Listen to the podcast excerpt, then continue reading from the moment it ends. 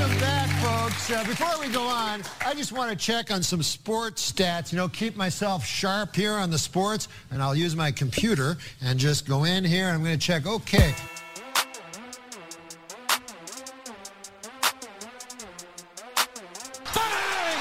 It was good to hear that again. Let's hear it again. Double bang. Welcome to Too Much Dip. My name's Dave.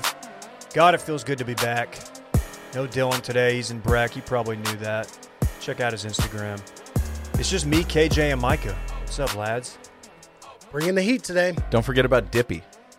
Well, I was going to say, off the top, we're doing this one for Dippy. We're doing Dippy in 2021. You thought we were leaving that in 2020. You were wrong. Let's go. I. You know what I'm going to leave in 2020? Cole Campbell bits, especially on episodes where Dylan isn't here to just cackle at the jokes. Yeah, there's a lot of jokes that require Dylan, like Yeah. for support, and um, yeah, I was kind of. We're not going to get any of those off this year. I was playing hurt today on circling back. I'll just say that. I think it was still a good episode, but he'll be back for the live stream we do Thursday. He's getting back in town tonight or tomorrow. So, but what's up, KJ? How, how are you? You know, I, I do have to confess, um, I did have a brush with death over the weekend. I don't even know if I've, I've told you about it. You have not. Not just uh, how many times I ended up in the gulag during uh, our Warzone matches, but for those in the Discord, you may be aware I have undertaken the uh, uh, approach of, or undertaken the task of redoing a wet bar at my house. Oh, Yes, you did tell me about this. And uh, the reason for that is we had a wine fridge, which is not built to chill beers uh, upstairs at our house. And so I wanted a beverage cooler. All the beverage coolers were taller than the space I needed, required me to raise the countertop. Simple task for uh, advanced human being. I'm not one of those. I uh, have to- had to YouTube every single step of the way, but I've ripped everything out, acquired all of the items. The Discorders have helped guide me through this process. It's huge. But when I ripped out the cabinet, there's a little bit of moisture back there, a little bit of mold. Nothing crazy, uh, small amount. So, you know, being knowledgeable human being that I am, I did grab some bleach, uh, mix it with some water, sprayed it on there, wiped down the wall, went back to Home Depot for like time number 20 of 35 over the last week. Came back, moved on to the next task. Got a little parched. I'd mix that bleach in a water bottle, Oh no. Oh, grabbed for said water bottle and took a full well, clamp. on the bright that side, water at, at least you're immune from COVID. I know, I know. You know you can. Ju- yeah, you can just inject it. So, c- congrats on the self injection. Luckily, I didn't ingest it. Ooh, I will say those words instead of the other common term. Um, but I did spit it out quite rapidly. What's the other term? Yeah, I didn't swallow it. Okay. Yeah, okay, you, you know. can say that. yeah, I don't know. So uh, yeah, your boy dodged a bullet there by just checking out early due to just swallowing a Dude, mouthful to of go bleach. out like with with with with what was like the internet's most popular cut down like five years ago, maybe ten years ago, drink bleach. Yeah, to go out that way, and you being a, an internet personality would have it would have been tough. I wouldn't have been happy. I would have been very sad, but we could have gotten some content out of it. it's true. There's very few words that scare me more than poison control. Mm-hmm. Which is, I you know, you have a young child. I Yeah. assume that you you have the number to poison control somewhere in your home eh, display, somewhere in my recent in call phone. history. Oh, great. Well, it sounded like you're about to have to dial it again. Oh, Hello, man. I drank bleach. Come get me. That drink is poison. So yeah, that was the first, and uh, That's hopefully tell you. last.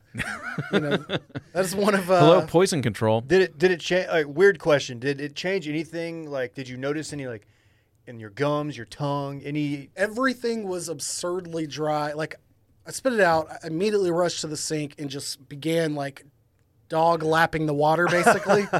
and not drinking that water either. I just was just trying to clean out that taste in my mouth. And it just was it got drier and drier. And that's when I began to get worried. Because it didn't stop getting like my tongue didn't stop getting drier. Your membranes. Um, and so I was like, all right, this is a bad, bad situation. I didn't like call for my wife or anything like that. I was just standing upstairs, like leaning over a sink, drinking water. Can you imagine? I just drank bleach. so uh, yeah, I survived. You know, This was in 2020. 2020 tried to get me uh, before I got out of there. You know, I haven't told anybody this. I was having uh, so New Year's Eve, eleven thirty rolled around. and We didn't do anything. Sitting at home, drinking some bourbon, hanging out with the Rand man, who's getting a little firework anxious, as they often do. My neighborhood, it, it Oh, it's chaos over there. yeah, dude, it's it's not good. South Austin goes a little bit, little bit overboard. At least they're not shooting guns in the air. Uh, That you know of. yeah, I don't. I they might be. Well, They might be I'm glad it to hear sink. you and Randy didn't catch a Well, stray. well, let me say this. I started getting a. you ever gotten a stitch? You know a stitch, the term like when you're an athlete, you get a Yeah. stitch like or a cramp. Kind of like a like a localized cramp. if you okay, I sure. got one in my chest and I could not take a full breath for about 30 minutes. Hmm. And this is going into the ball dropping and everything. and this is like, are you are you gonna be okay? I'm like, I think I'm okay. I can breathe enough, but like, at first she's like, she got real scared because I called her. I go, can you come down here? and like she saw me like clutching at my chest, like when my heart is. Oh no. So she thought I was having a heart attack. And I was like, no, no, I, I just can't. I don't know what this is. And she's like, okay. Um, and it finally went away, but it just feels like you can't breathe in all the way. And it's just like you get this weird feeling right here. Like you want to slowly stretch it out and it doesn't go away. Yeah, it's, You feel like if you take terrible. a too big of a breath, it's going to like pop. Yeah. Ooh, ooh, that sounds bad. Yeah. Did it go away by midnight? No. I mean, I, that's how I started the fucking year. Oh, It was not 2020 fun. Sadly. Micah, Micah, you're here in one Yeah, wait, piece. how'd you almost die? um, I I think I was I was pretty I, I was far from death. Uh, I played pickleball yesterday for the first time. I'm pretty sore today. Uh, up on a Bolden?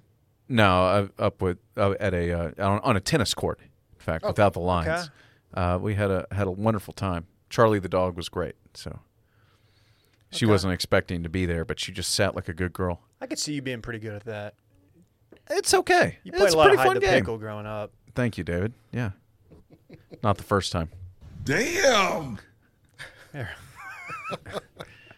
Uh, it's just it's just really great to be here. Can I just say, I if there's one uh, one button on here, I just walk around the house and just say to myself, and with no like prompting, no context, it's it's the juice. It's Oh, it's yeah. damn. Uh, mine is definitely getting big. I don't know if you have That's it on this good board or if that's KJ's, but Yeah. like anytime, anytime anything happens at my house, I'm just like getting big. God damn. Will says And- it quite a bit too. Yeah, uh, and Caitlin has no idea what's going on. like I like I was making a sandwich yesterday, and I was like, "Oh yeah, getting big, god damn!" And she was like, what? "Wait, what? Is everything okay?" I'm like, "Don't worry about it. It's it's fine." I, I'm I'm just saying it's been ruined for me. I, I will say that I can't hear those words and not hear the drop. I'm but, just uh, saying. that Yeah. does bring up a good point. I have done some work on refreshing the Thursday night board, so uh, for those who don't know, That's a keep tease. An eye out Thursday night. We do a live stream p.m. every Thursday, 7 p.m. Central CST. New Year's Is there Eve even a game excluded. this week? There's not a game, so, So straight uh, up preview. We will have Dylan back. We will spend all of Thursday previewing the NFL playoffs. So we Which won't is now too much into that. now called. It's no longer called Wild Card Weekend. It's called Super Wild Card Weekend. It's okay. You're gonna hear a lot of tones from my phone. I've got a tile in my wallet. Okay. And when I put my elbow down in my wallet or I sit on it, it rings my phone. I need to fix that. I Sorry. see. Yeah, you should work on Wow. that. Yeah. Um, yeah, Super Wild Card Weekend is what they're calling this now. That there's three Saturday games and three Sunday games. We will preview all six of them, but we will not call it Super Wild Card Weekend. No, no, no, no. Do you want to call it super live stream Thursday? Or Sure, maybe we should. that sucks. Yes, it it, su- it sucks as bad as Super Wild card. How Card about Weekend. diluted bleach Thursday? Bleach in your mouth Thursday. Oh man, bleach in your mouth. Hey, follow Too Much Dip on Twitter. That's Too Much Dip with two P's on Twitter, and Too Much Dip podcast on Instagram. Too Much Dip podcast on Instagram. I'm excited for Thursday. We're gonna. It's gonna be good. Dylan's chomping at the bit to get in here and it dish some takes out. I think he's getting some FOMO. He's been messaging me like, "Hey man, talk about this, this, and this." I'm like, "All right, we'll see, man." We're coming to the end of a, uh very uh, competitive dip picked season as well. I would imagine. Things are getting tight. We will be picking playoff games to round this out, and uh, maybe we'll double up on those big boy stacks to make it spicy. Let's put we something will- on the line. Getting big. We will. Dec- that's what I was going to say. We need to def- decide a payoff no later than the end of Thursday's episode. and it will not be a vanity license plate. I don't know who suggested that. That is just. Come on. Uh, you don't want a vanity license plate that says "kiss fetish." No. Kiss fetish. That's not a fetish. I don't know. I don't know. You can't get It's through a something day everyone without does that. tonguing down the ball. Some boys. people like it up more than others, Dave. I have feet too, but there are people that like feet more than me. Oh, Do you think that's kept him out of the league more so than his like below average coaching? Speaking of Rex Ryan, I mean, here. it's it's better for the jokes. I, I don't know. I, I I don't see how he hasn't become an offensive or defensive coordinator somewhere. Absolutely terrible Just head coach. getting but- that sweet, sweet ESPN money, I yeah, guess. I guess so. I guess so. I don't like him on there. He's too critical. I don't like how he, he's he's a dick to some of these players, man. I, toothy. Is it just me, or is there? I haven't listened to two Dippy's minutes cousin. of of pro football commentary on ESPN in years. It just there's no one there that appeals to me. There, it- which is shocking. what's the- your what's your go to pregame show? Well, I, I will say this. I, I will put Fox on on Sunday morning. I will also say this show is terrible. It's mostly insufferable. Um, the the over laughing. The guys just laugh at everything, and none of it's funny. Jimmy's the only the only thing worth worth watching. Jimmy and Strahan. Yeah. Well, and uh, Jimmy's what's- fine. What's our dude ex ticket guy that hosts it? Oh yeah, yeah, yeah, um, James Brown. Nope, not James. No, Brown. James Uh, Brown, consummate Brown, uh, professional. yeah. I, Um, I find uh, Kent, Curt Menefee Kurt to be a. Thank you. I find him to be a lightweight. I just like when I switch back to CBS. James Brown, consummate professional, sits at the I think, sixty-minute desk I on occasion. Menefee jumps in and stays out of it. Like he's never the talk of the town. He's good on transitions. It's not so He's okay. And like, you can name like the fact that uh, Chris Fowler is so present, or not Chris Fowler. What's who's, who runs college football? Or No, uh, it used to be Fowler. Now it used to be Fowler, and now it's uh, not Rece Rece Davis. Yeah, Rece Davis. Like both of them are names we know, and I don't feel like that role should be that. Perhaps. Um, I, just the show itself, like they're just not. I never learn anything. Uh, Jay Glazer. I, the thing that makes me at, maddest about these shows is the NFL. You're contra- you're is obligated to s- name it their inactives at uh, 90 Yeah. minutes before kickoff. So at 10:30.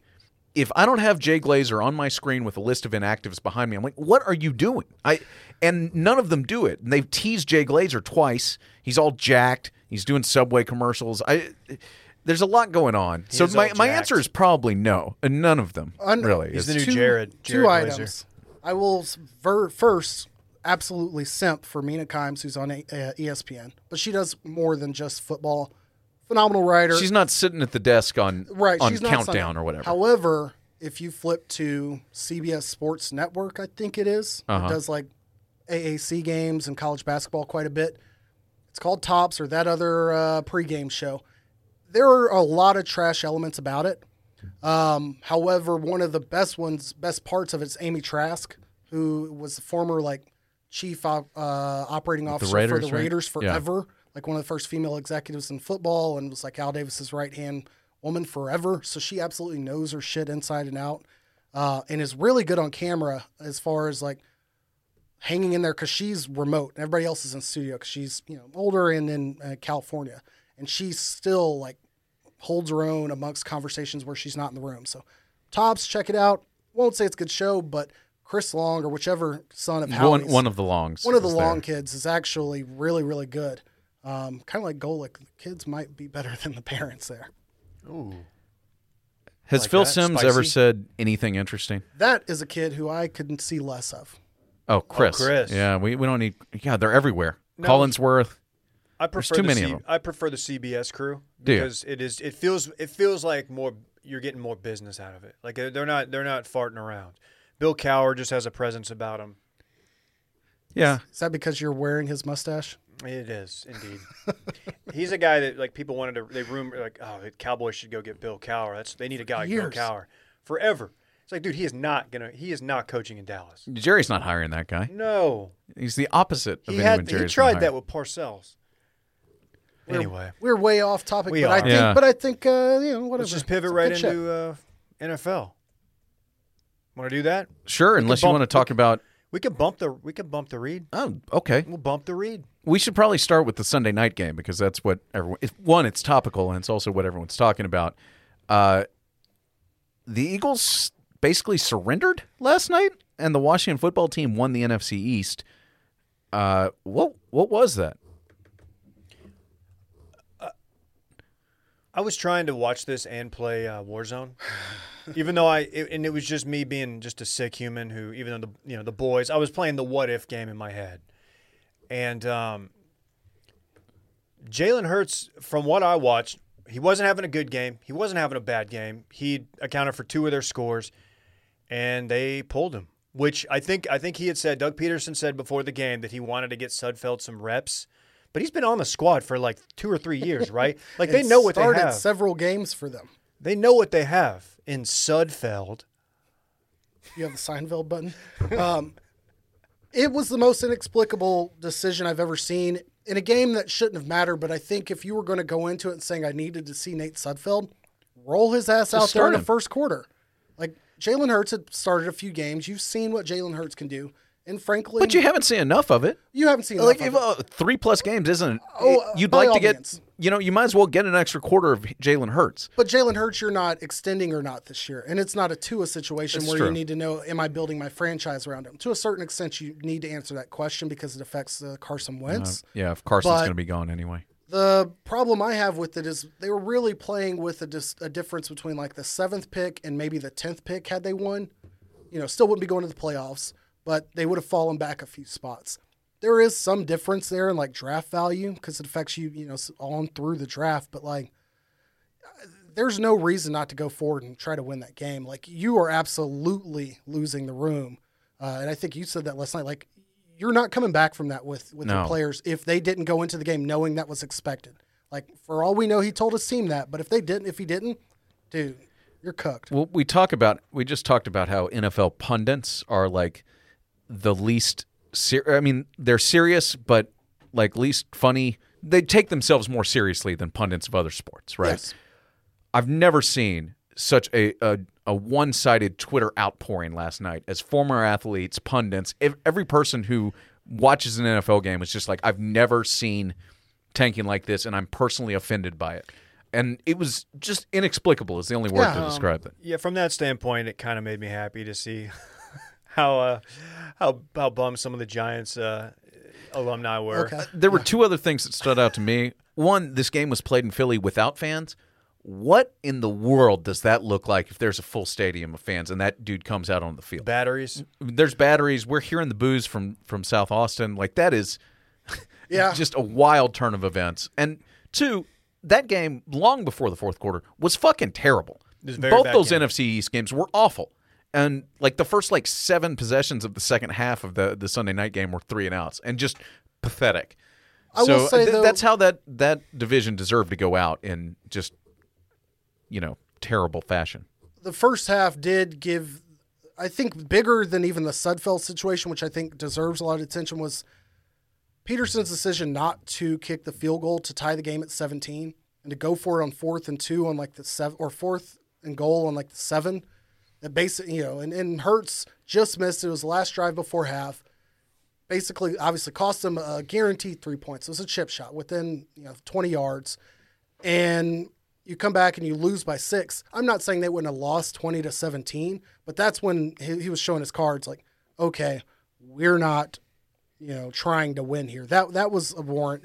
Had Jalen Hurts not started in the second half, that would have been, you know, more explicable. But hey, Eagles, I don't know. Again, if this was predetermined, he's Pederson's most likely okay. If it wasn't, wouldn't be shocked if he's not on the chopping block. What's the deal with putting me in? Abrupt Oh, ending Jerry. on that one. I don't Yeah. know which character that was, but whatever. I would have been mortified if uh, if the Cowboys had won yesterday and like everything was riding on that. Not that I had any delusion that they would make any noise in the playoffs, but just because it's more content for me personally, selfishly, Yeah. like oh, I have something to kind of watch and, and at least be on Twitter for, and and you know, it's a it's it's cool to have your team in the playoffs, even if they have no chance and they're gonna get boat raced by Brady. But oh my god, dude, poor Giants fans. Uh, as I outlined today on Micah's Read of the Week, the newsletter, There we go. uh, I'm thankful the Cowboys lost or just didn't make the playoffs because it makes one, it makes sober January much easier. You're doing it. You're doing sober January. I, I'm doing it again. I've done it many times. I'm And- doing sober weeknight January, just in, if you're Oh, wondering. lovely. That's that's good. Well, I'm gonna say emotionally sober all month long. Good. Uh, Well, I'm glad to hear that. And uh, You're not going to drink bleach all January. yes. it's bleach free January. Uh, Starting here it off for the with Dippers. a, a one day cleanse. But you know, I, I don't have to drink my way through a, a Cowboys four touchdown beatdown.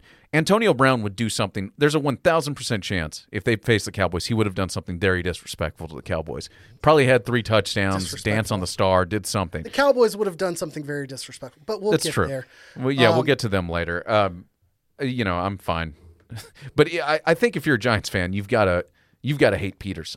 That it's it's a weird, weird. It's just weird. We've never seen anything like this. Yeah.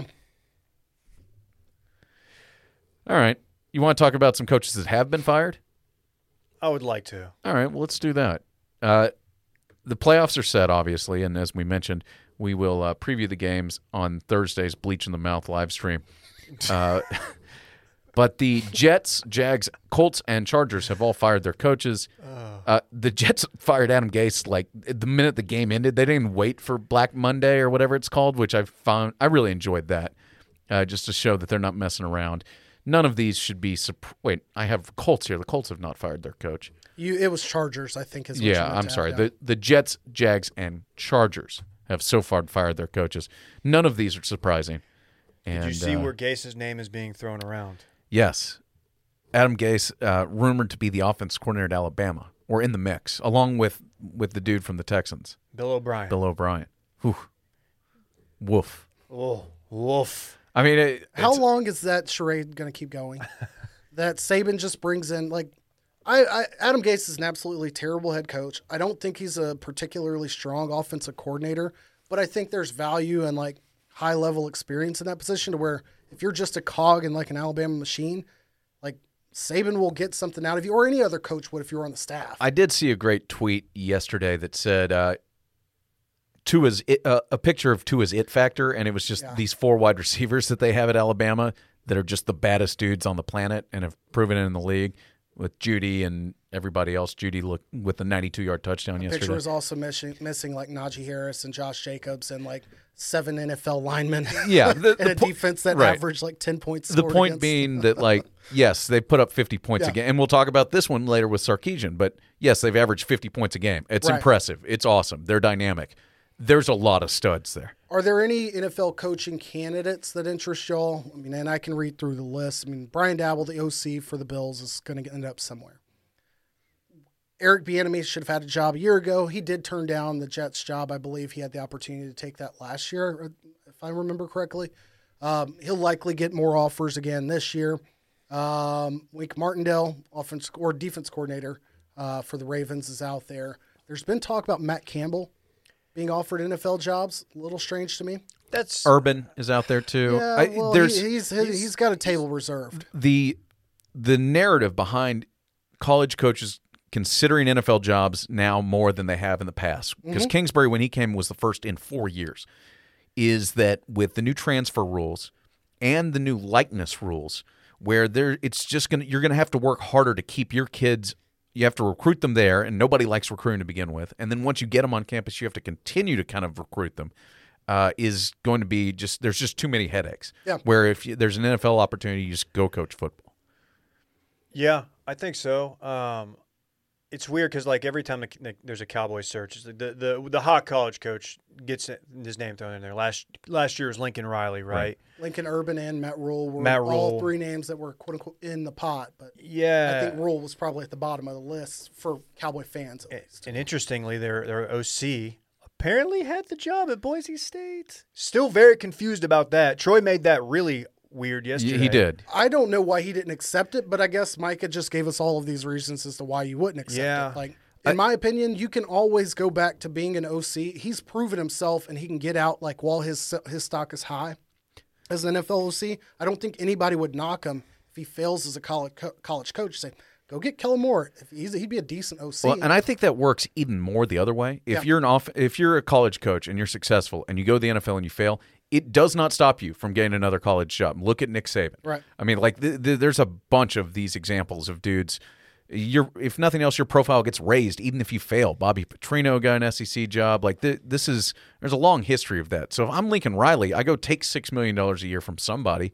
And even if it goes terribly for three years, sure, I go yeah. take the best college football job available a year later. I, I, don't would know. say in those situations, like the very rare exceptions of like Ohio State, Oklahoma, Oh, even Dan Mullen's coming up in some conversations for coaching jobs too. Oh, but I think you reserve those top five to six schools as kind of exceptions to the rule. Like you're not leaving if you're Bama or anywhere where you're getting paid eight, nine million a year as a college coach. Yeah. Unless things keep going the way that they are to make their jobs harder and harder and harder.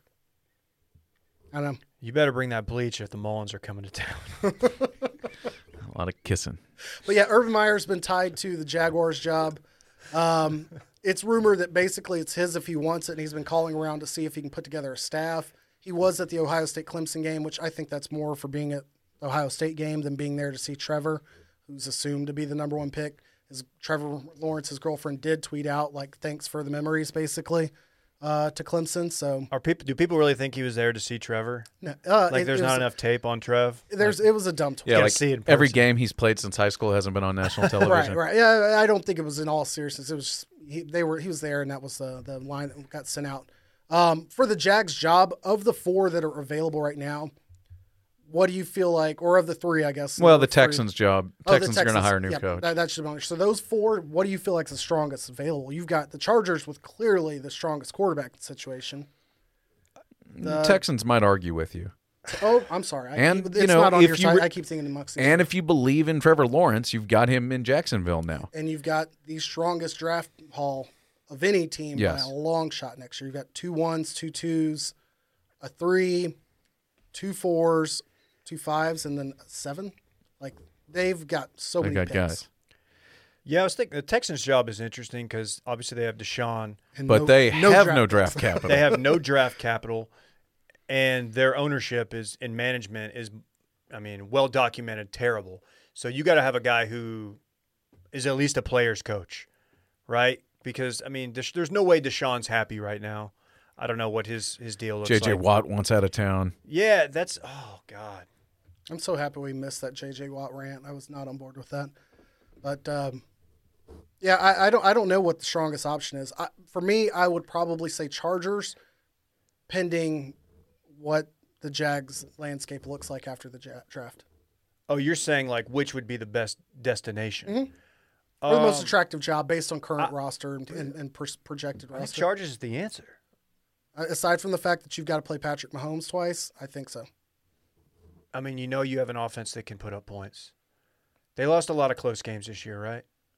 Uh, Chargers, yeah. They lost an absurd amount of close games. Like Yes. Six or seven by less than Yeah, 10 they. I feel or like they're always competitive. So yeah, that would be my And choice. you've got Bosa. Yeah, they got some players. It's L.A. But there might be more pressure to win sooner. Like where if you take like the Jacksonville job, and assuming you take Lawrence, like you got a couple years to develop him. So No doubt. interesting. Don't tell that to Cliff Kingsbury, who uh, people are absolutely shredding. Um, he had some boneheaded decisions. I guess he punted with like four minutes to go in a game that was very winnable and would have gotten them into the playoffs. But people are asking for his head. It's not going to happen. But Who posted his um his record as a head coach, like overall, uh, going back to college? I saw that. It drives me insane. Like, I don't think Cliff Kingsbury is, you know, Bill Belichick or anything like that. But I think what he's done in the NFL compared to what everyone's expectations of him doing has been been decent. Um, certainly, had they won the game yesterday, we would all be talking about Cliff like, hey, this worked. So they would have been. It Yeah. was a win in their in They were- situation. I think I said this at the beginning of the season, but last year they should have won. Like the expectations were for them to win three or four games. I think they won five or six. Right.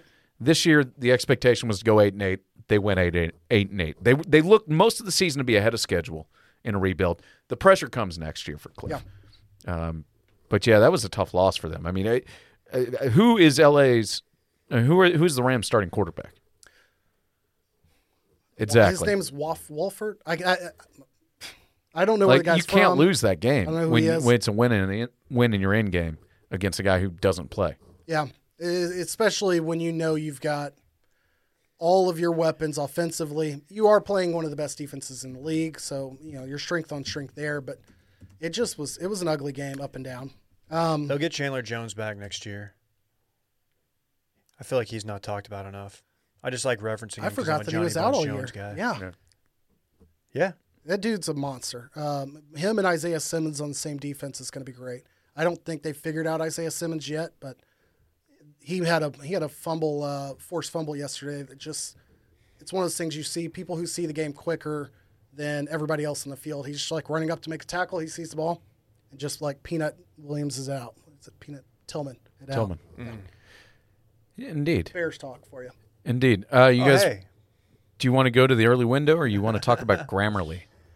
you know what? I would love to talk about Grammarly. I think we should. I've been sending a lot of emails over the break.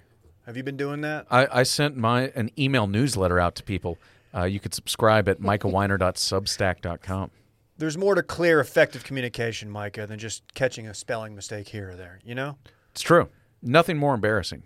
Grammarly Premium gives you real time feedback and insights to help you elevate your writing through tone, word choice, clarity, and more.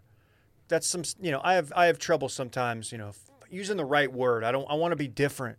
I want to I want to be unique. Grammarly gives you that option. It basic it basically tells you like, no, this sentence is bad. You could have used a better word here. It's very helpful. It's It like a safety net for your emails or for whatever communication you're using. We get so many messages and documents, things start to blend together or sound the same. More effective writing is the key to making better connections. Grammarly Premium gives you real time insights, like I said, even guides you on tone, which Dylan's not here. Dylan will admit, terrible on tone. He just sometimes comes he comes across as very blunt. Okay? Love the guy, but he knows it. Grammarly has helped him out big time. Big time. What I like the most about Grammarly is how easily it syncs to everywhere that I write. Uh, either my Substack, as I mentioned, michaelweiner.substack.com, or uh, on it, it, it, it will improve your tweets. If you open Google Docs, no matter where you're working, email, it automatically just syncs. It's easy. It gives you a little red light, green light. It's a really cool tool, and it's so easy. I'm a big fan. I wonder if Bean Dad would have had Grammarly if he would have it would have told him just don't do this tweet storm. It would have worked out a little bit better for old Bean Dad. Level up your writing for work, school, personal projects, passion projects, whatever. The premium features include advanced suggestions on grammar, punctuation, structure, and style. It's the perfect writing tool for anybody. And guess what? We have a special offer. Level up. Ev- elevate your writing with 20% off Grammarly Premium by signing up at grammarly.com slash bang. Again, grammarly.com slash bang. Bang! That'll get you 20% off Grammarly Premium. Grammarly.com slash bang. Woo! Uh, let's go to the early games because I, I believe it was eight games in the eight early games, eight late games, or there were late, eight late games. There was definitely an octobox in the uh, the late afternoon window. Uh, the Bills killed the Dolphins in a game the Dolphins had to have to make the playoffs. Uh, The Bills clinched the number two seed. Tough Bills, for Tua. Bills are a problem. They look great. They've completed a 13-3 season. Josh Allen has set every record in franchise history, which is impressive. Tua looked awful. Basically, the Finns were eliminated. Uh, they do get the number three pick in the draft because they own, the Texans pick. Yep. Um, my And so now the, the conjecture will start as to whether they're going to take one of these quarterbacks and, and toss Tua aside. I will say this in Tua's defense, and a little breaking news here the Dolphins have fired their offense coordinator, Chan Gailey. Oh, no. So if there was ever a reason to cut some some cut someone some slack, it's if they've spent their rookie year Back to the playing farm. under mm-hmm. Chan Gailey. Just going out and digging up some Vidalias. I it blows my mind that programs like LSU had to fire freaking Scott Linehan and Bo Pelini this year. That the Miami effing Dolphins are firing Chan Gailey in 2020, 2021. Like for NFL teams to be looking at head coaches like Kliff Kingsbury and Zac Taylor, like how does that not trickle down to someone like taking a flyer on an offense coordinator? This might be the only realm in which like Jerry Jones kind of gets some shit right by like hiring Kellen Moore as like an OC way before he was ready to be ready, and you know, in fact, he's ready. Like that, so ridiculous. Anyways, Wait, you mean if you, you can't bring a guy who's been out of football for four years into your organization? That's No, no, no. But he has like a, a farmhouse where he's been doing analytics, deep dives. Do Yeah. you have one of those? I, I No, you don't. I haven't I've never gotten paid to not work. so I'm a fan of a team. as soon as that, I uh, as soon as that happens, I will build a, a shed I'm a fan of a team that hired uh, Coughlin to be their like czar of everything football for several years. He did get us the AFC Championship, but he also like put like a stopwatch over people's training tables and we're like, if you're not done Set with all the clocks ahead of A little time and all that. micromanagement. Oh my gosh. Anyhow, um, so yeah, Dolphins lost. Yeah, Tua, man. I don't know. That sucks. I, I mean, I've kind of bought into the Tua story. You know, and I, didn't- I don't know. After that, that hip injury, I was buying into the he, he's not going to play again. He may not play again. That's a pretty serious injury. And now it just looks like he's incredibly average. Hard to say. We'll very see. early. They- very they- early. You know, the smartest thing that I've heard about him is that everyone says his ceiling is left-handed Drew Brees. That he's accurate, that he moves well enough in the pocket, that he's you know he's an extremely accurate passer. The problem has also been this time is he is unable to throw the ball down the field like Drew Brees has this season, which is more concerning. Um, But why would a team like the Dolphins ever get rid of a Drew Brees when they've got like some potential injury issues? it's, it's a great question. It's a great question. If I'm in Miami, I'm saying uh, I can't have that. I got to have a guy whose ceiling is the roof. The ceiling is the roof. If I'm a if I'm a Dolphins fan, uh, Fields, man, he's he's obviously the second guy off the board, second quarterback off the Unless board. Unless my right? nightmare comes true, but we'll get there. Oh, All right, let's keep moving. Oh. Uh, the Ravens. yeah. Ravens uh, take care of business. They kick the shit out of the Bengals, thirty-eight to three. They clinch a spot in the playoffs. The one thing that I would say about the AF- AFC playoffs, I feel like the best teams are in. the The right teams are in here. There's like three weeks ago, it looked like the Ravens weren't going to get in. It, um, I mean, you can say. Uh, you, well, the Browns got in. Then That's the next Yeah. game here. The Browns hold on. They beat the Steelers. Uh, Steelers fail at a two point conversion. The Browns make the playoffs for I don't know seven first time in seventeen years, however long Mason it's Rudolph keep his head. Yes, Okay. As far as I know, uh, 22-24. Browns are in.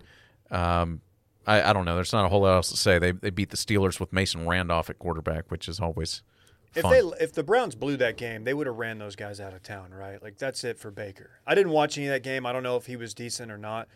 I know the Steelers are a great organization, good defense. Big and Ben everything, wasn't but playing, and they had other people. Yeah. Out. Bake Bake played well. He moved around a little bit. Um, They will play again next week, which we will they, preview. Thursday. they're in the playoffs, so good for them.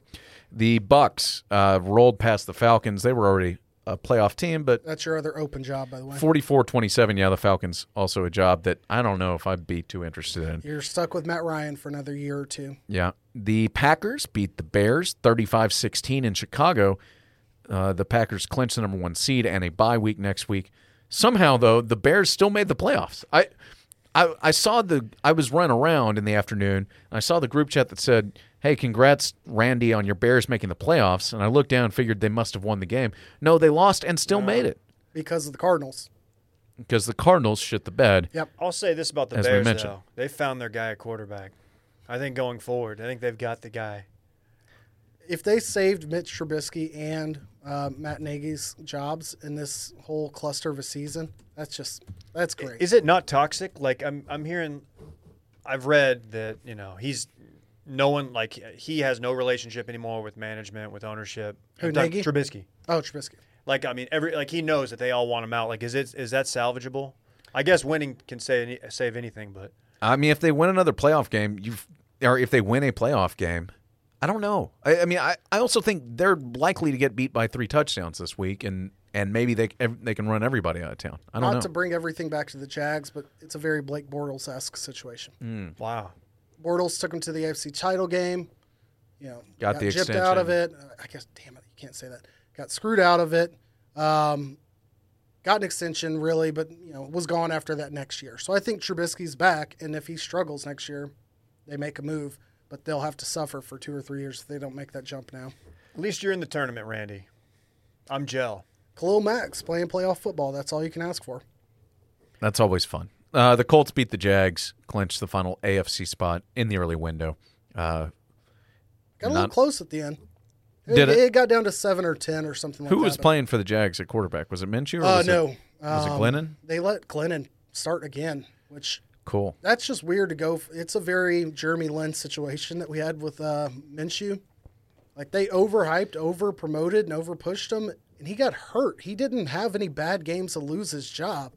He got injured, and then he came back and played average or below average, and They're like, ah, we're gonna stick with more. Mike Glennon. he was 28 Also- of 29 in two touchdowns in the first game to beat the Colts. Got injured in the second game, and then they were just like, "Hey, we have a shot at Trevor Lawrence. Sorry, Gardner." And much like Jeremy Lin, he inexplicably put his hair in cornrows, which people forget. Yeah, very strange. That's when I was out on Gardner. That was the moment I was done. What? So he's just he knows he's done there, so he's just doing bits. What's going on? I don't know. It probably fits in Jacksonville. I like it. Uh, let's talk about Almost something that I don't like. The Dallas Cowboys. Oh God. They lay an egg. They lose the Giants 23-19. What was their situation going into yesterday for playoffs? They again? needed a win plus a Washington football team loss. Okay. Which so they wouldn't have made the playoffs anyway. Win or but- tie. Oh, it was a win or tie. Win or tie for the. Uh, well, that makes it even more inexplicable the two decisions that Mike McCarthy made or didn't make. The the one he didn't make being not challenging a very questionable uh, pass reception that led to a 50 yard field goal for the Giants that uh, gave them a, uh, a four point lead, and then earlier choosing not to kick a field goal, which would have tied the game. Uh, he just does something wrong every week. also, no, not going for two.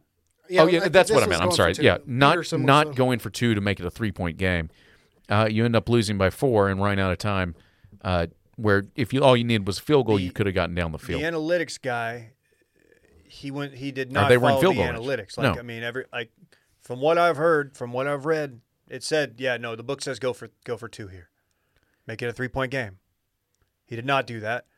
Traditionalists would say don't chase points that early in the game. Leave the your mid the third quarter, your I think. for right. right, I'm saying like it's the same mentality. the only like, if you defense. need 15 on your first touchdown, you go for the extra point. On your second one, you go for two. Whereas somebody with analytics might say go for two initially. So you know and I mean, many possessions. Don't you have. forget he spent a year in a cabin mm-hmm. studying football. Oh no, so I'm not disagreeing. I'm just saying that he that, that would be the argument.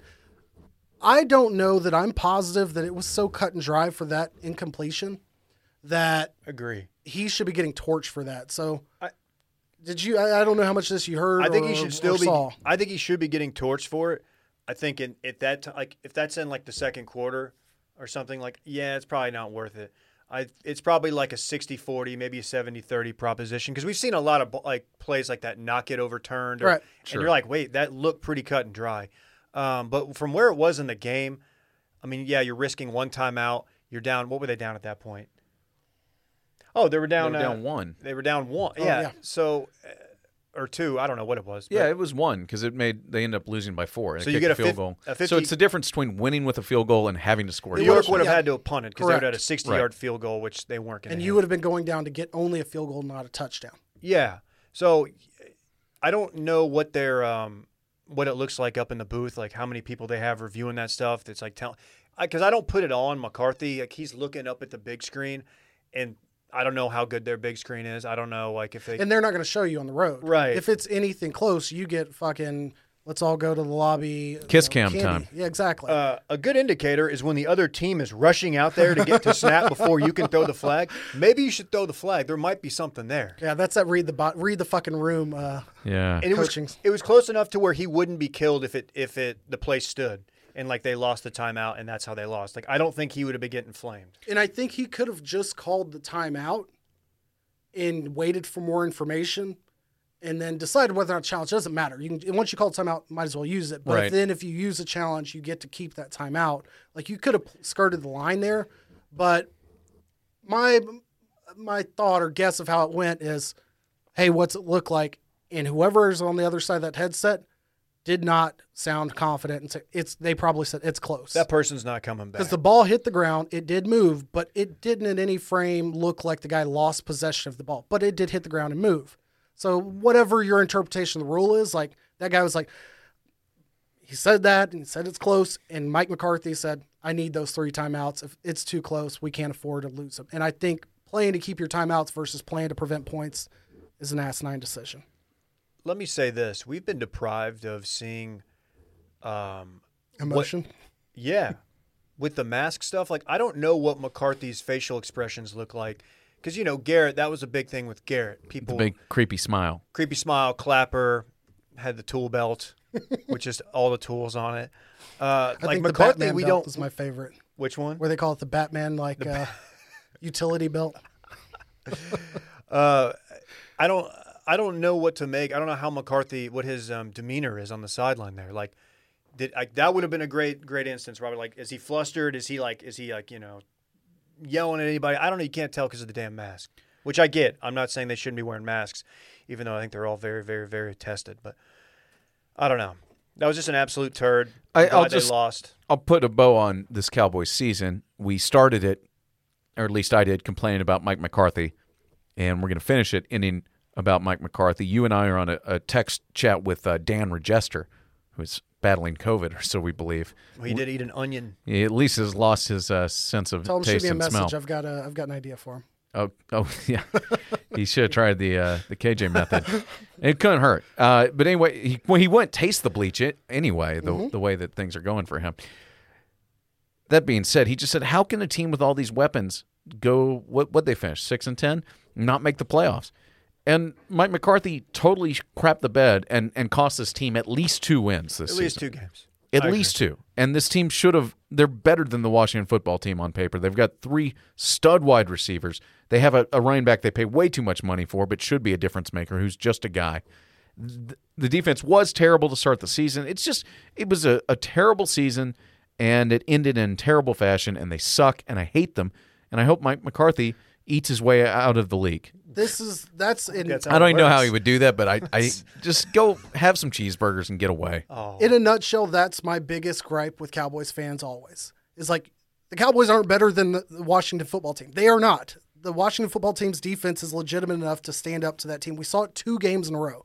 McCarthy aside, like Chase Young, that D line is better than what the Cowboys rolled out there. Well, I- here's don't what I would say. You can summarize the season and not acknowledge like you've got no Tyron. You have a half season without um, no what is his Zack name? Martin. Zack Martin. the Like, whole Tyrant, offensive no line. Lyle. Yeah. yeah, like you're you've got so many missing pieces. Like if I'm talking about the Eagles season, I'm talking about injuries and then how much of a shit show they were. Doug Pederson deserves to be flamed, but it's not an excuse. It is a part of the source. Same Well, for the it Cowboys. is, and we'll talk about UT in a minute when you talk about expectations from the fan base. 100%. Now, that's all true, and it's unrealistic.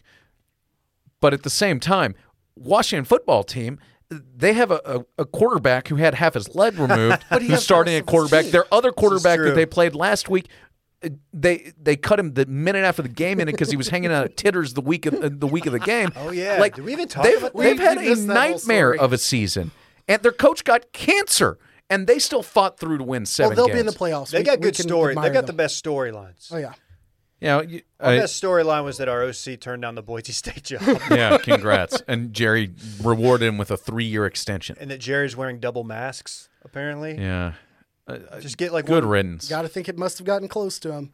Um, yeah, the note that Fox put up about the NFC it East again. having 11 quarterbacks starting in that division, that's that's absurd, absurd.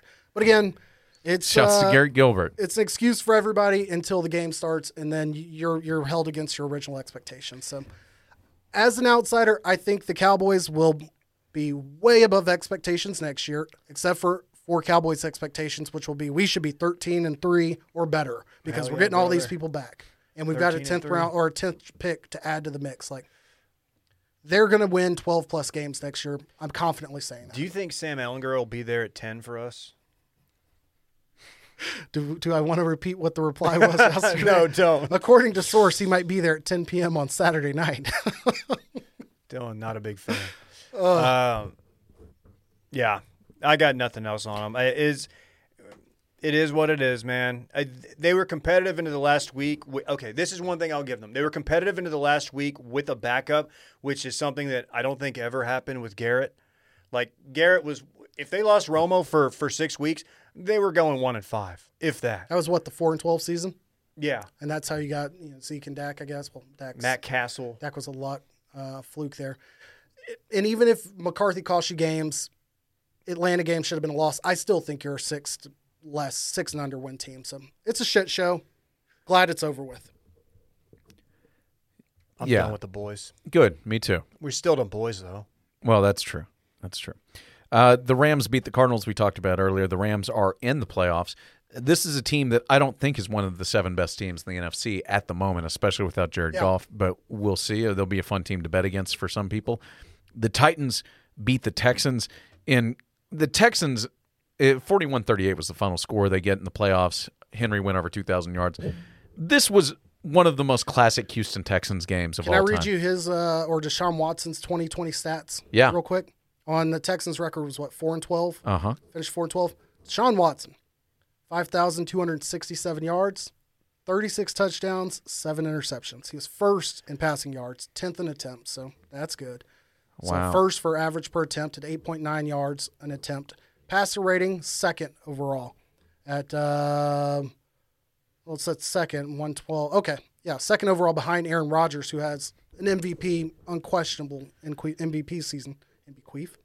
Uh, and then Patrick Mahomes is a distant third award. at 108.2. Uh, so Deshaun Watson was absolutely out of his mind this year with like Brandin Cooks, Randall Cobb, and Will Fuller at wide receiver. For half of the season, you know, before Will Fuller disappeared for the last four weeks due to drugs issues, Oh yeah, yeah. and they traded the they not to mention. I mean, an unbelievable year for him, just wasted. And then the just the end of that game last yesterday was amazing, where they uh, the Titans go in and score with about two minutes left. Of course, he leads them down the field for a game tying field goal with like, I think it was 18 seconds, 20 seconds, whatever it was. Somehow that they give up a long pass play, uh, just a 50 yard bomb, and then they they doink a field goal off the upright and through. Texans lose. I want to see the Titans and Bills play in playoffs so badly. Like those two teams, when clicking at all cylinders, are just really, really fun to see. Derrick Henry, it's just fucking terrifying to see that man run. He, he it's very rare to me that I, I feel like guys that dominate in college uh, on that level step into the league and dominate. A lot of times, the Heisman Trophy winner just doesn't. You know, you get. I think feel like there's more Mark Ingrams than Derrick Henrys.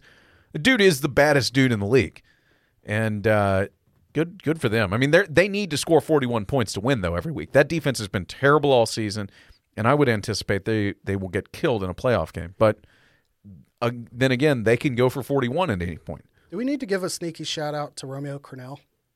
Being the oldest coach in the NFL, I don't think anyone's looking at the Texans and saying, hey, he's done an outstanding job. But like, like we just mentioned, like Deshaun Watson deserves all the credit.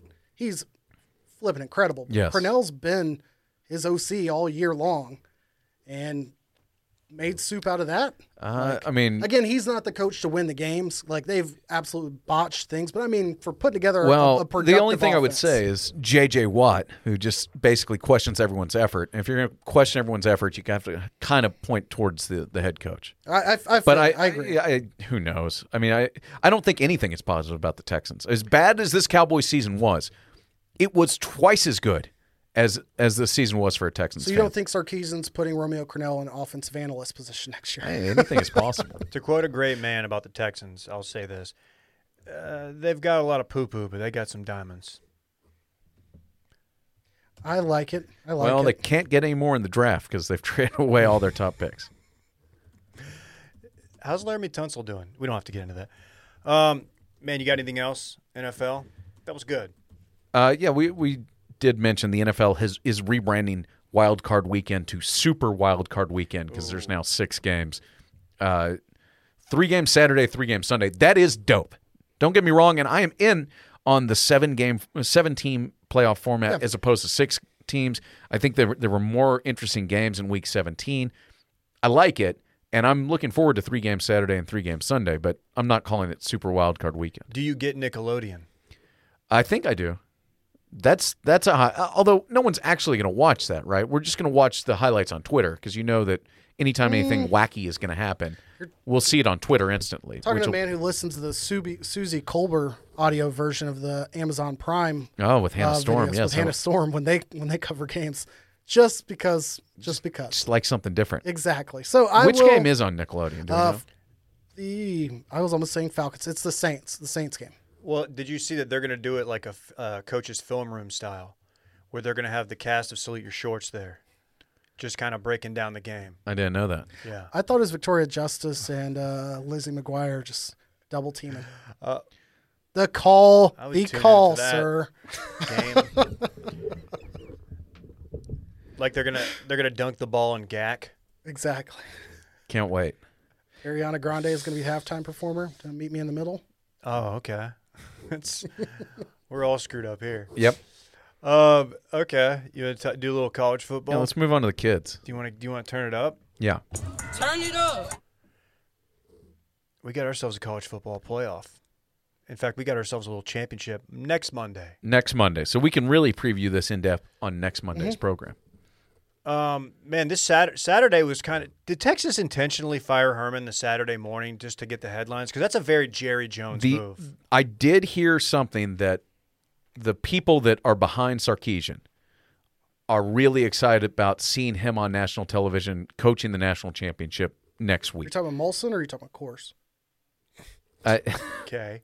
they they just think that the exposure of him coaching in that game is valuable to the brand. So Oh, yeah, there's sh- some some thought that this is the timing and the whole thing. We'll get to Like it. Like for recruiting, Yeah, I guess. like Sarkisian's going to get a lot of FaceTime. Okay. Whatever. guess. I mean, the I same reason hurt, I that guess. College Game Day like called Brent Bielema from like a moving van on the way back from like Illinois' final game. Like, it's anything for airtime to tie it to your program these days.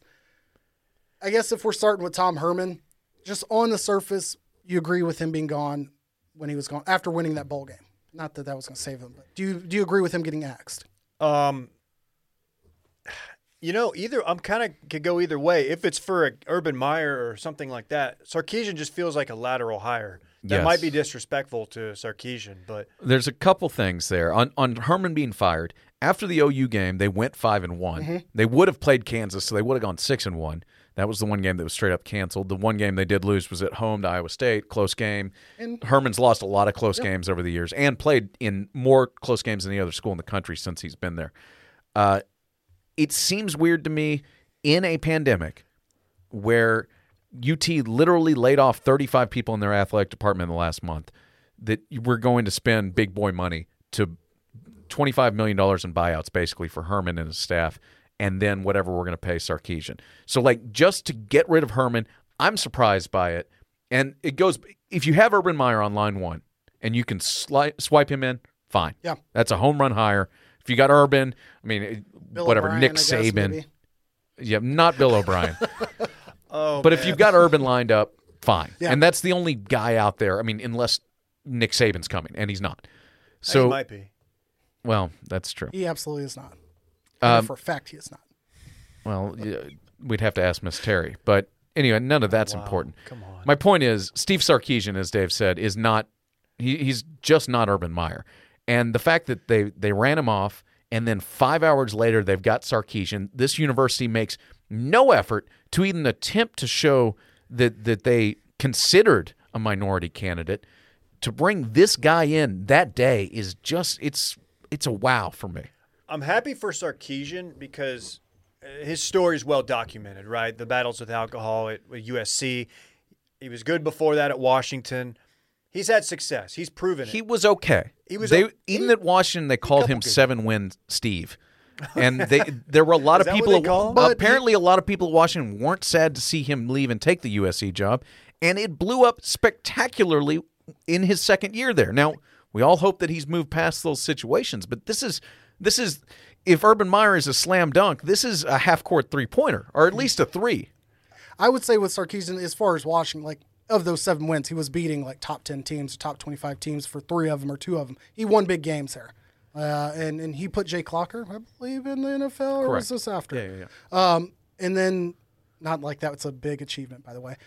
With the situation at Locker USC, took himself out of the NFL within three years as well. I, I highly advocate for someone who has an admitted and open issue, who's willing to seek assistance, who wants to then become an advocate for. Like I, I, I don't know his history as how much if he's talked about his alcohol abuse and if he's used his position to then like forward the cause in any way or doing any additional work behind the scenes. If so, great, good hire. I'm okay with all that. I do agree with you that. Uh, did y'all see this hilarious tweet on Twitter? That's a redundant statement. Let me go look. Uh, hilarious tweet. And one- one guy said six hundred dollar stimmy and a picture of Tom Herman, and then a six hundred dollar stimmy, and there's a picture of. Uh, was that uh was that Sarkisian? E D Chivery? I I couldn't tell you how to pronounce the guy's name. E R E R. That might be the one. Funny guy. Four Funny He's guy. got, non-consecutive he's years. got a little something. How Yeah, happy that's- do you think he is Twitter funny. that he's not here on KJ Drink Bleach Day? Um, But That's, is that the name of this pod? KJ Drake Bleach. I think that's that's it. Bleach But- with the boys. I, I feel like that's one of the most accurate opinions, and if anything, I, I can't wait to hear his thoughts on Thursday about this. Like we we need to save some of this for Dylan. Uh, yeah, I agree. And but back to Sark, was anyone like? Couldn't they have waited two days to to hire Steve Oh, Sarkisian? you're saying what- Nobody's what was the hired him. Yeah. There's no other major UT. You're UT. You're you're Texas. Like, can't you wait to to hire it unless there's somebody, some big money booster says, "I want my coach. I want a shot of him in the press box on the national championship." Longhorn Deep State, man. It's weird, man. The whole thing is weird. The statements that were put out didn't attribute it to the athletic director. They mentioned the, the president of the university or the alumni association. You've got a lot of weird moving parts at Texas there. They're very unique.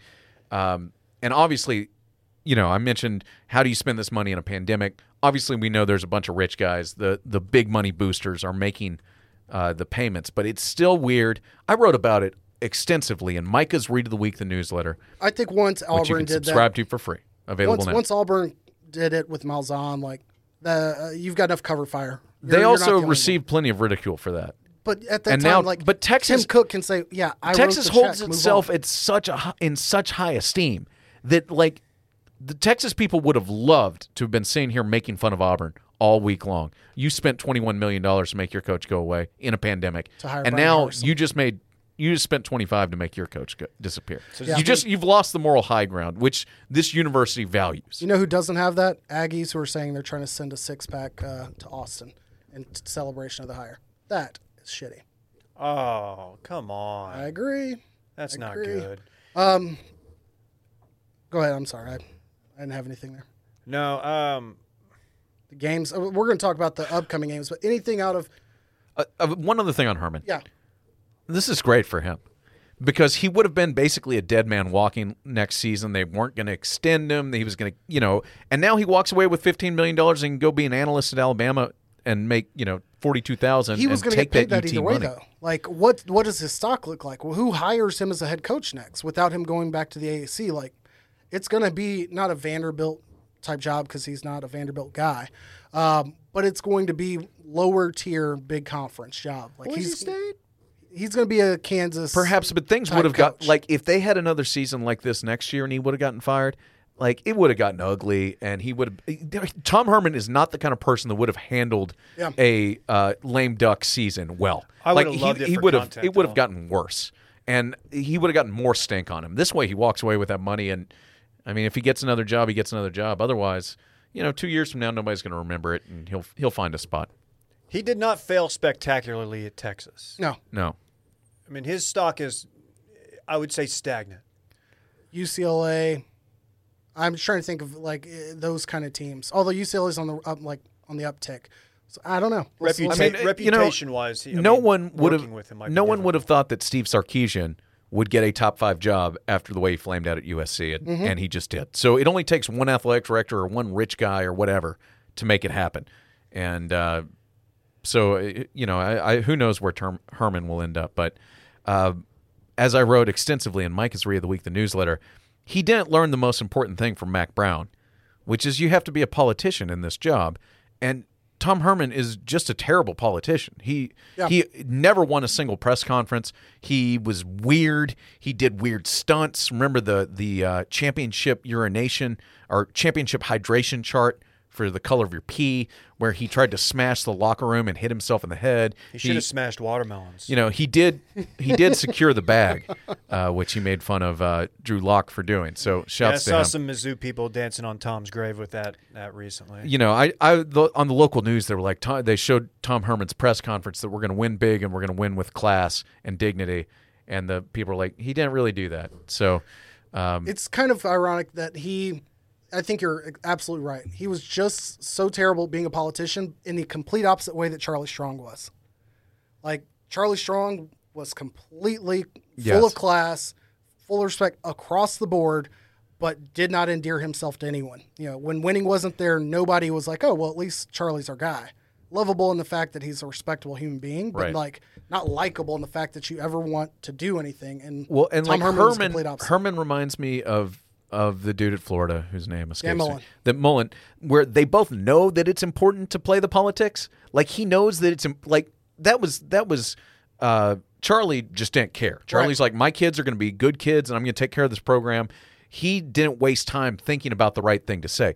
Herman always seemed like he was trying to say the right thing and always got it 15% wrong. Yeah. And if And- he'd been winning, then he would be Dan Mullen. Exactly. That's a great- exactly. great point. Uh, I, I wrote that he didn't fail on the field. The, the failure is his, uh, at least in part. He'll So- be back. How about those Buckeyes? I'm I'm not surprised that they won. We, I've, I've, I feel like I should own the fact that I said they shouldn't have been in the college football playoff. I'll stand by that. They're definitely one of the top four teams in the nation. They've proven themselves to be that. I don't think that their record just like I'm going to die on the Dabo Hill. I think of- both of of those things you can be true. uh, I, I I would have been very happy to see them demolish Cincinnati, and and do it by 45 points, and everybody say coulda, woulda, shoulda. I would have been okay with that. But we all saw the game, and we can dig in further. I want to jump to the Justin Fields situation. The kid was absolutely lights out. My nightmare I mentioned earlier is that somehow the Jags actually do hire Urban Meyer, and Urban fucking pulls a cliff and says Justin Fields is my number one and takes him instead of Trevor, I think Justin Fields will be tremendous, but I don't think he's better than Trevor Lawrence uh, in any way, shape, or form yet. but is the ceiling the roof? That's the question. I, I, I, in the right situation, I think that Justin Fields will be a tremendous NFL quarterback. It's just very hard to find that. I think that Trevor Lawrence will be what Justin Herbert is, and you give him a team with a quality wide receiver, mind you, and he's going to dominate right out of the gate. Uh, what I want to get to with Justin Fields, though, the um, targeting hit. I, I guess I want to poll the room here. Your thoughts on whether or not it was targeting or targeting that should have been confirmed and or kick the player out? By the letter of the law, I believe it was targeting. Yes. Yes, and I don't like the letter of the law. No, I don't think actually. I, I like the letter of the law. I don't like the punishment that goes with it. Okay, that's targeting. That play does not merit an automatic ejection in my mind. I feel like, and now you're giving you're giving officials another subjective thing. Mm-hmm. But I think that that's only fair, and I think that that's the the rule in some level of football that you, there can be a targeting but not an ejection. I think it's high school um, or something. And in to me, this is it's it's just kind of a bummer. I mean, this happens at every school. Any anyone who's watched college football and they watch their team, it's happened at least once this season. Your best player goes and knocks somebody out. The players go crazy. You're gone for the game, or you're gone for the half and the next half. It's just a weird rule. At least you can stay on the sideline now. Yeah. There's that- no walk of oh, shame. What was the what was the uh, Corey Corey Perry, Corey Perry? Stars Winter Classic. Anytime anyone gets ejected like that, like image 45 comes on he had to walk from the football like field 500 yards. in a football stadium. That was just terrible. Um, I, There's I- a difference between that that hit and then like okay, he went at the guy's head. Yeah. Like head hunting. Right. That's completely Exactly. different, and there should be a, a- an It's- opportunity for them to distinguish that. And it's hard to legislate what's a dirty play and what's a bang bang play. But I, I don't know. It, Leading tackler, tough. right? yeah. and they were already down a linebacker, um, losing you know their other number one linebacker at this point. Certainly, these things impacted the game. They wouldn't have won the game. Ohio State just came ready to play that day. I think the refs have the ability to call it unnecessary roughness, but not targeting when they go to review it or pick up the flag altogether. And I think if you confirm targeting, then the player is ejected. I agree. When you lower your head and your face is facing the ground and your head's parallel with the ground, you put yourself in a position to get hurt. Like this was a penalty to protect the linebacker, not the the player getting hit here. And someone who suffered multiple concussions, I fully respect that these rules exist now. However, in this scenario, I think that you have to look at not the impact that it'll have on the game, but there has to be some level of like this player positioned himself here because of the movement of the game it created this situation and uh, like it's like you can call PI for those reasons. I don't think you call targeting for those reasons. And and hopefully they they figure out how to legislate that cuz that just was unfortunate. Can I ask a question, or am I allowed to ask this question? Should we be questioning um, the medical staff sending him back out there? Justin Fields, Justin I've got Fields. a huge problem with that. because those were, you know, conceivably internal injuries. I mean, like first thing everybody's thinking is ribs, and then you start thinking about like when Chris Simms had his like spleen Mm-hmm. or whatever explode, and he still played. Look what Um, it did to his face. He looks like I'm RoboCop. just kidding. That has nothing to do with his face. Now he's an A analyst.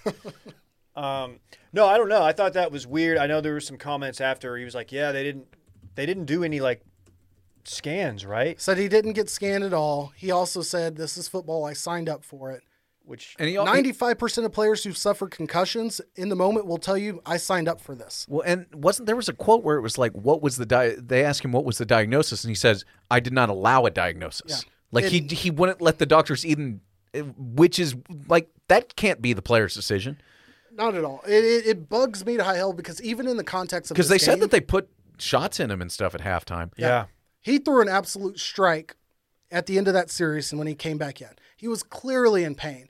They were up to three and a half minutes left in the first half, and they were getting the ball back in the second half. They were fully in control of the game. You're Ohio State. You've got 15 fucking Tate Martells who are dying to be your quarterback sitting on the bench. You've got Joe Burrow as your third quarterback at some point in time. Like backup quarterback, Ohio State's a prime example of like having multiple who can step in and play. Um, like you're telling me that you couldn't have had a guy ride out those three minutes and still maintain control of that game. So nobody could have come to Justin Fields and said, okay, three and a half minutes left in the half, go to the locker room, go get checked out. We want you back by the beginning of second half.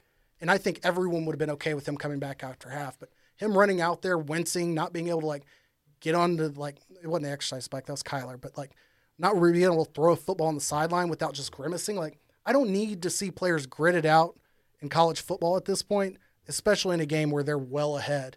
Like it's just ill advised for his his own personal safety and his future career. In his press conference today, Ryan Day declined to get into specifics on Fields' injury. I don't talk about players' health. Uh, No. blah blah. It's HIPAA. Just a policy. No, I'm asking about your decision making, not his health. I mean, I don't know. I think back to like everything relates back to the Cowboys when Romo Romo played a couple games with some like broken ribs, mm-hmm. cracked ribs. Actually, did pretty good. I think he won a won a couple big games with with broken ribs. That looked, uh, I don't know. That looked much more serious. Yeah, I, I just I don't understand how you he can avoid diagnosis, but then the the okay, we won't diagnose this as an injury, but we'll give you some pain injections. Like that's it. Just seems the whole thing smells weird, and I understand it's the biggest game of the season, and like you know, I, I mean, I don't know. It's it's just I've it's got a an big problem with uncomfortable that. situation. Well, he's a kid.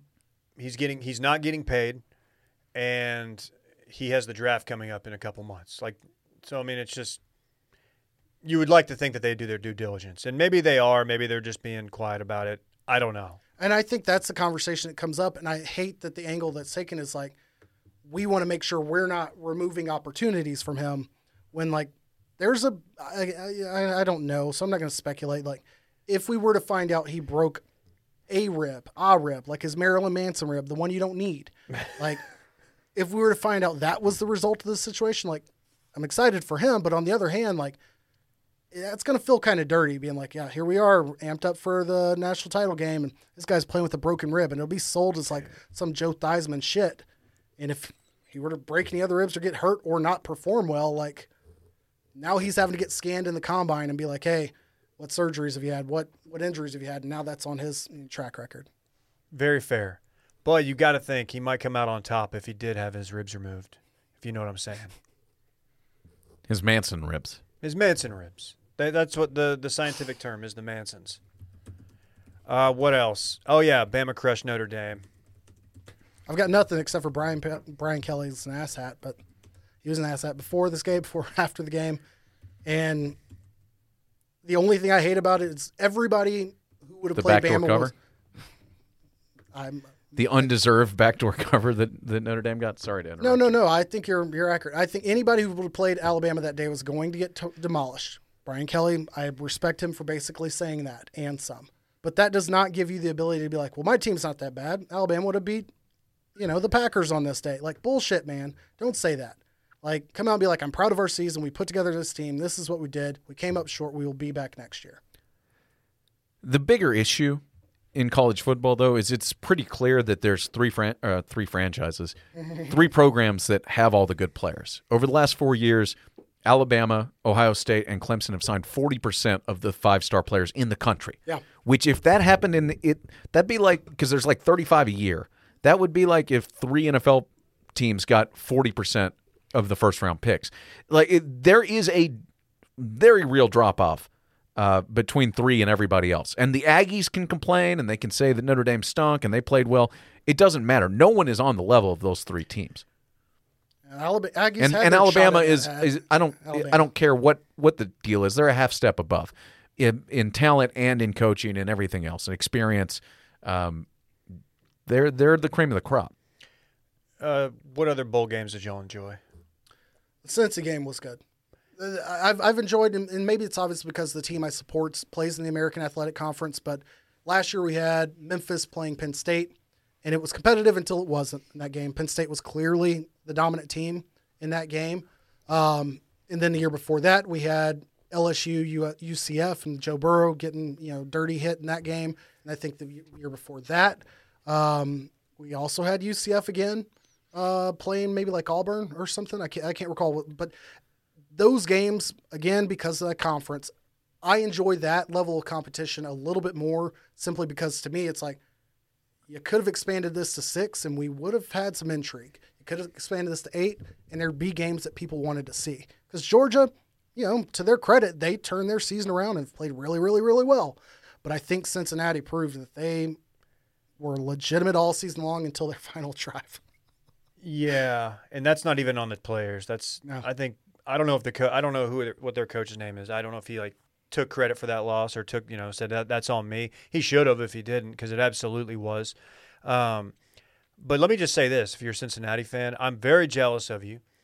Um, I wish they were my team because they do something that annoys me more than, or that that does not. Let me rephrase that. I need to fire up Grammarly. they do something I love, and that is tackle and they don't if they might get burned but they tackle in space they don't look stupid out there uh, they're a physical team in like the right way not like they're headhunting in that like they wrap dudes up and bring them down and that's so nice to watch because as a cowboy fan that just doesn't always happen Mm-hmm. so shout out to the bear bobcats Any other games? Wow, we'll talk about the national championship on Monday. that a&m game was close until five Yeah. minutes right i mean it's not like they boat raced Mack Brown. No. Everybody in the world was rooting for Mack, Mack Brown, by the way. Yeah, they're um, A&M has some talent.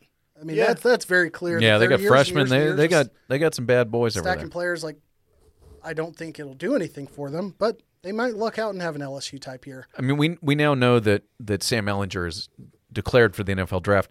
Does Kellen Mond consider coming back next year? The Aggies are going to probably be a top five preseason team. He's he can set every record in the history of that school. He'd be a five year starting quarterback. Have we heard it, Vinny? And no no school values their traditions and their you know their shit more than the Aggies. That dude Kellen Mond, he may I mean who know? Let's just say he's going to have a average NFL career and he's out of the league in three years. He's going to make more money for the rest of his life if Yeah. he comes back for a fifth year wearing that Aggie ring and and has another great season. If it doesn't work out for him in the NFL, he could always go back to College Station and sell commercial real estate, which is a booming market from what I've been told. Yes, it is. I mean, just bounce over to Bryan, Bryan, and College Station. Bryan yes. and College Station. Go over to Wing Zone or whatever the place is. King of Syntax. Wing Wings to go. He'll he'll sell a lot of real estate outside Dixie Chicken. Is that, I think that's the place. I think that sounds right. Hullabaloo. Oh man, that's all I got for uh, for college. You gonna do some quick dips? Let's do it. Steph goes for 62 in a win versus the Blazers last night. A lot of Steph hate lately. A lot of it. A lot of it coming from Dame in the offseason. And uh, I, I think there's probably something to do with what Steph did last night to Dame. What did Dame say? He said that that you know Steph's a great shooter, but four or five years ago it was a lot easier for him to get the shots that he that his shots used to be open, and now four or five years later, de- he was sort of implying defenses have changed and they've adapted to this long range shooting, and that Dame has had to deal with that. But I'm sure Steph said like, "Oh, I'm four or five years too old. Get get all 62 of these." And Yeah. there was there was a little embrace with some smile Yeah. and shit talk after the game. Dame did quote tweet that video and say, you know, you can't dish it out if you can't take it.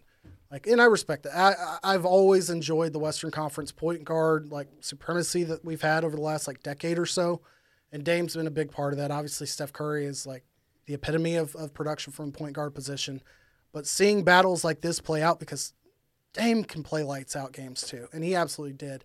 I can't wait to see like John Wall and Steph go against, you know, go one go head to head because John Wall plays a completely different game and will still put up 40 50 on you. like controlling the ball differently, assuming that Harden you know gets out of there. But anyways, there's my NBA nugget. Randy, can you get that vid read ready? Did you guys check out any of the uh, Ryan Garcia Luke Campbell fight on DAZN? Uh, I did not. Tell us about the Combat Sports Minute. Uh, hold on, before you hit play, Ryan Garcia is. It would be kind of a reduction to call him an Instagram boxer, but he is all over Instagram. Okay, That's how he, people know him. like Juju is a TikTok. Exact, dancer? exactly. Okay. Like this dude has incredibly fast hands. He's undefeated, obviously. Hasn't really fought anybody. This guy he's fighting, Luke Campbell. He's got power. He's a good boxer, good record, and um, actually knocked down Garcia. I sent that to you and Dan. Uh, I want to play a little hypothetical. Would you rather get hit with this shot or just get hit in the head and have the lights turned out? Randy, play it. This is the body shot that won him the fight. Ooh, that's the that's the boss root and liver shot too. Yeah, and that was it. Couldn't get up. This dude's tough, man, and he tried, but I kind of, I'm kind of, I'm kind of wondering. Like they always say, when you get hit to the body like that, like everything tenses up. You might like piss yourself. Could pee blood. Could even Oh. crap yourself. That is uh, no part of me ever, ever, ever wants to take that shot at all. Give me. I've had my lights turned out. It's just like missing an episode of a TV show in a season. I'm okay. I'll I could do it again. But uh, the amount of confidence that Garcia has, and like just the I know what just happened as soon as he lands that shot, he didn't re-raise his hands. He just and hit then the you Jordan know fist he pump. heard something. Because right now, like he doesn't put his hands in any kind of defensive position. And Yeah, that like, face says it oh. all. That's tough, man. Got him. It was a really good fight going up to that moment. Um, makes me think about the Justin Fields hit yet again because it's in almost the identical spot, and then that's just a little left hook there, man. I don't know. This kid, I mean, I'm happy for him because he he gets a lot of blowback. The combat sports community on Twitter is just the worst. People love talking shit to fighters, um, and this kid gets a lot of it. But good win for him. Thank you, Randy. Uh, Mask Madness has been trademarked by the NCAA. They are officially doing a bubble in Indiana. Most of the games will be in Indianapolis, home of Randy. How do we feel about that? Are you excited for Mask Madness? It's great. Is that appropriate for them to sell Mask Madness gear? Well, you got to trademark it first. I think They have the filed. trademark just expired from Tom Cruise and Eyes Wide Shut. So Oh, that's where now they're that going they with moved that. on, and you know, I A uh, had lot, to of tie it people, a lot of people think that that's the film that got Stanley Kru- Kubrick killed. Okay. I'm I'm by the way, I'm I'm fine with the one location tournament. Like that's good. Let's go. 64 teams, half of them be out after day 1, the other, you know, another half 2 days later. How many Seems COVID like a little bubble. violations Let's go. Do you think like we couldn't keep Lou Williams out of a titter, to use your phrase here? That's that's true. Um, or Dwayne Haskins. well, I or mean, Dwayne they're- Haskins if the the bubble was in NFL. Atlanta, that would be something different. is that why they put it in Indiana? I that's that's what No I'm banking on. offense. It, it's also where the NCAA is headquartered, but Oh. that would be uh it's you seems like one of the safer places to put the bubble. They're- Like, there's a reason it's not in Houston. Correct, and the traffic. Um, my understanding is the number of college campuses around that have dorms and space available to house players. You know, Dallas, Chicago, Indianapolis, all three were in contention. Indy, I think, is the most closely knit option of the three. Mask Madness, if you will, I think that's ridiculous. I can't wait to see some of the Olympic Village esque stories that come out of this catastrophe of an idea. Like, I'm glad it's happening. It's true. It will make things a thousand times worse if there's an outbreak. Oh my God. This is big for players. They need to not have 68 teams. I can tell you that much. Yeah. if you think back to the NBA bubble and like all the players that like blew up on social media just doing bits, Yeah. True. like some of Fishing. these guys are going to become TikTok stars. So if it doesn't work out for them, they can make money there that way. So that that's that's a positive. I'm excited for I it. have a, a correction. I have a positive. There's positive news for Chan Gailey. Uh, Chan Gailey has not been fired. Oh, And what's interesting here is that ESPN fell for a fake Adam Schefter quote. oh come on, that happens every year. Well, They- but never does the, the never does the company that someone actually works for fall for a was fake. it Barry McCockiner? no, it was at Tua needs help, and then ESPN wrote a piece that was their it top story that said Dolphins part way with OC Chan Gailey. The only source that they have is is uh, Miami Dolphins have part, uh, parted ways with offensive coordinator Chan Gailey. A source told ESPN's Adam Schefter. do you think that they think Adam Schefter's black? They know that's just an account, right? It's not great. Um, And we've seen it all now. So uh, our our apologies to to Chan. We kind of dunked on him earlier. It's not on the rundown. He Probably will be fired. Yeah, it'll be funny when he does mean, get yeah, fired like he an hour from now. Now they've got to go back and revise the revision. Ooh, OC Tom Herman. Not happening. Not happening. He's not going to the NFL. Nobody's putting up with this shit. um, other quick note on college basketball. I don't know how many teams in total, but I know Duke women's basketball has said, "Hey, we're done for the year." Uh, I believe SMU women's basketball has also done the same. Um, but there have been quite a few women's basketball uh, teams that have said, "You know what? The risk is not worth uh, the squeeze for us at this point." So I will be surprised if we see the NCAA women's basketball getting to the point of having a tournament. I know we were all dying for NCAA women's notes. It's exactly what you didn't want before I- this it's, episode. Well, it's, it's I'm curious if like that's going to bleed over into the men's programs. I, that's Because I know kinda S- why I know brought it up. SMU's men's they they played last night. Well, And and we, we lost our the first game interesting of the year. scenario is if good. If some team is having a down season. I mean, if Kentucky just shut it down, They are probably highest on the likelihood to do this shit. They've had like one player they've told to get the fuck away from the program because he started like crying out of anger on the bench. Yeah. and they've been lost like three or four games. They're unranked for the first time in like ten years. So who the fuck knows what Cal Calipari's going to do? Uh, breaking news from CBS Sports. Uh, well, well, this podcast will never end, but uh, Will Muschamp apparently has turned down the opportunity to return to Texas as the defensive coordinator. Oh, terrible decision. Barry Odom is now amongst uh, Steve Sarkisian's top candidates at that job. Yikes! You don't It, need. mu- I, it did not end well here for uh, For Coach Boom, for Muschamp, but I feel like you got to take that, right? Yeah, it's it's very typical UT slash Cowboys to be like, let's just run it back. Run it back. Like you know how many people would hire Bill Parcells? they brought back yesterday? Dave Campo. Uh, hey, did anybody uh, stream any high school football over the weekend on their laptop at One home? of us was tempted. One of us actually did it. paid nine ninety nine. Is now a subscriber to NFA, NFHS network. Is that a part the of way, DAZN? It's not. I wish it was because the production would be better, but not great. No zero replay. It's fine. It's high school and it's COVID. I get it. Uh, battle of the best teams in Dallas, Duncanville and DeSoto. Uh, close game up until oh fourth quarter. Uh, DeSoto cut it to 14. I know a lot of people were wondering what's going on with the little D, as some are saying. Um, yeah, Duncanville moves on. They play Southlake Carroll. There's four teams left in their uh, in their region. Southlake Carroll, Austin Westlake, who will play defending champs, back-to-back champs, North Shore out of Houston. The Blue Bloods are in it. These are four big name programs. That's going to be a those. They're both going to be great games. Southlake, if you're interested, they have uh, the Quinn five Ewers? five star Quinn Ewers quarterback. I think he's a sophomore or a junior. He's a stud. Duncanville's defense is insane. They create absolute chaos at the line every every play. So this will be a fun one. I think it's going to be at Globe Life on Saturday. Hmm. Maybe I'll go check out the new ballpark. I don't know. We'll see about it. There you go. How about that? I love it. Uh, everybody hates Paul George, specifically Devin Booker and the Suns. Yes. Paul George is just a punching bag, man. It- I would feel bad for him if uh, I didn't have the scars from the playoffs. Well, w- would you feel? I might feel bad for him if he hadn't nicknamed himself Playoff P. That's not good. That's a bad nickname. You can't give yourself It's a nickname. it's first of all, it's actually a worse nickname than Pandemic P, which is just just calling him a total failure since the pandemic. he's probably getting some pandemic P. Uh, well, there's you know Black Sports Online has been all over that. By the way, What? his his Yeah, yeah. Let's just keep it rolling.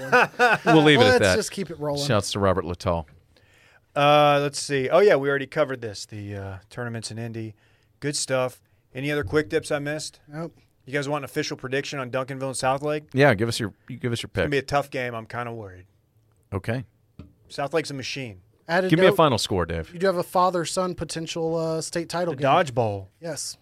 Uh, former Texas, no, former UNT head coach. Uh, Todd Riley? Dodge is Austin Westlake's head coach, and his Former son UT Riley. Dodge is uh, Riley Dodge, head coach at Southlake. So Riley Dodge, potentially one of the most Texas football names of all time. Mm-hmm. Old Riley Dodge. great trade-in value. Yes. It's truck month. You want to run it back? Let's run it back. All right, it's time to run it back. The segment in which we talk about what we've already talked about. My computer has six minutes left, so hopefully we can make it. Hey, FYI, Dippy is still a thing we're doing in 2021. KJ almost went out this weekend by drinking bleach. When you call poison control, they tell you that that drink is poison. All right, that's what you hope not to hear. But check back for our Bleach in the Mouth Thursday live stream. Okay. Uh, no one knows who the Rams quarterback is. Chan Gailey has a farmhouse. We'll get more to him later. Miami is looking for someone whose ceiling is the roof. The Bears, according to Randy, have their guy at quarterback. Aaron Rodgers has had an MV queef season. The, what's the, the most valuable cue? Oh, okay. Uh, the Texans have a lot of poo poo and a few diamonds, according to David. Deuce Deuce. That's according to Deuce Deuce. KJ let us know that there was a hilarious tweet on Twitter. uh, after some investigation, we found out it was from D. Shivery. You can read about Micah's exter- extended Tom Herman thoughts in depth on Micah's Read of the Week, the newsletter, available now for free at plug that and run it back. micahweiner.substack.com. Yeah, you've already. Come on. Chris Simms' exploded spleen has nothing to do with his face, this according Shot. to That is a KJ. Shot. Uh, Fields, Justin Fields, would have come out on top if he got his Mansons removed. That's a good point. Bryan College Station, Bryan and College Station, I should say, are both booming real estate markets. So who is Bryan College Station? Like, what did he do? He found that area. and Chan Gailey has, in fact, not been fired. Our apologies to Thanks for my job back, guys. I guess he still does have a farmhouse, though. Terrible frat. Shane Gailey, uh, terrible coach, Cowboys. I know Correct. nothing about farmhouse. Don't at me if you're a farmhouse guy. Like I Were they real? literally don't. I, I'm kidding. We had them at Mizzou. They were trash. Wasn't weren't Pat Green and Cory Morrow farmhouse? that's at that's the Tech? story. Second rate KAs is what I like to That's call. where them. they wrote all their songs. Oh man. man. What, I, know what Wave I'll tell you the Wave's farmhouse. about? I'll tell you the farmhouse Mizzou story off the air. Fair. Ooh, can't wait. Elephant walks. off air. Got it. Is this where the cannon was fired? And Uh, It's a different one. that's a different story. And Let's get the hell out of manslaughter here. almost happened. All right, guys. Thanks. We'll see you Thursday night for the bleach and mouth stream. I want my chips with the dip. That's all I know. I don't want my chips plain. I want my chips with the dip. So bring them dips.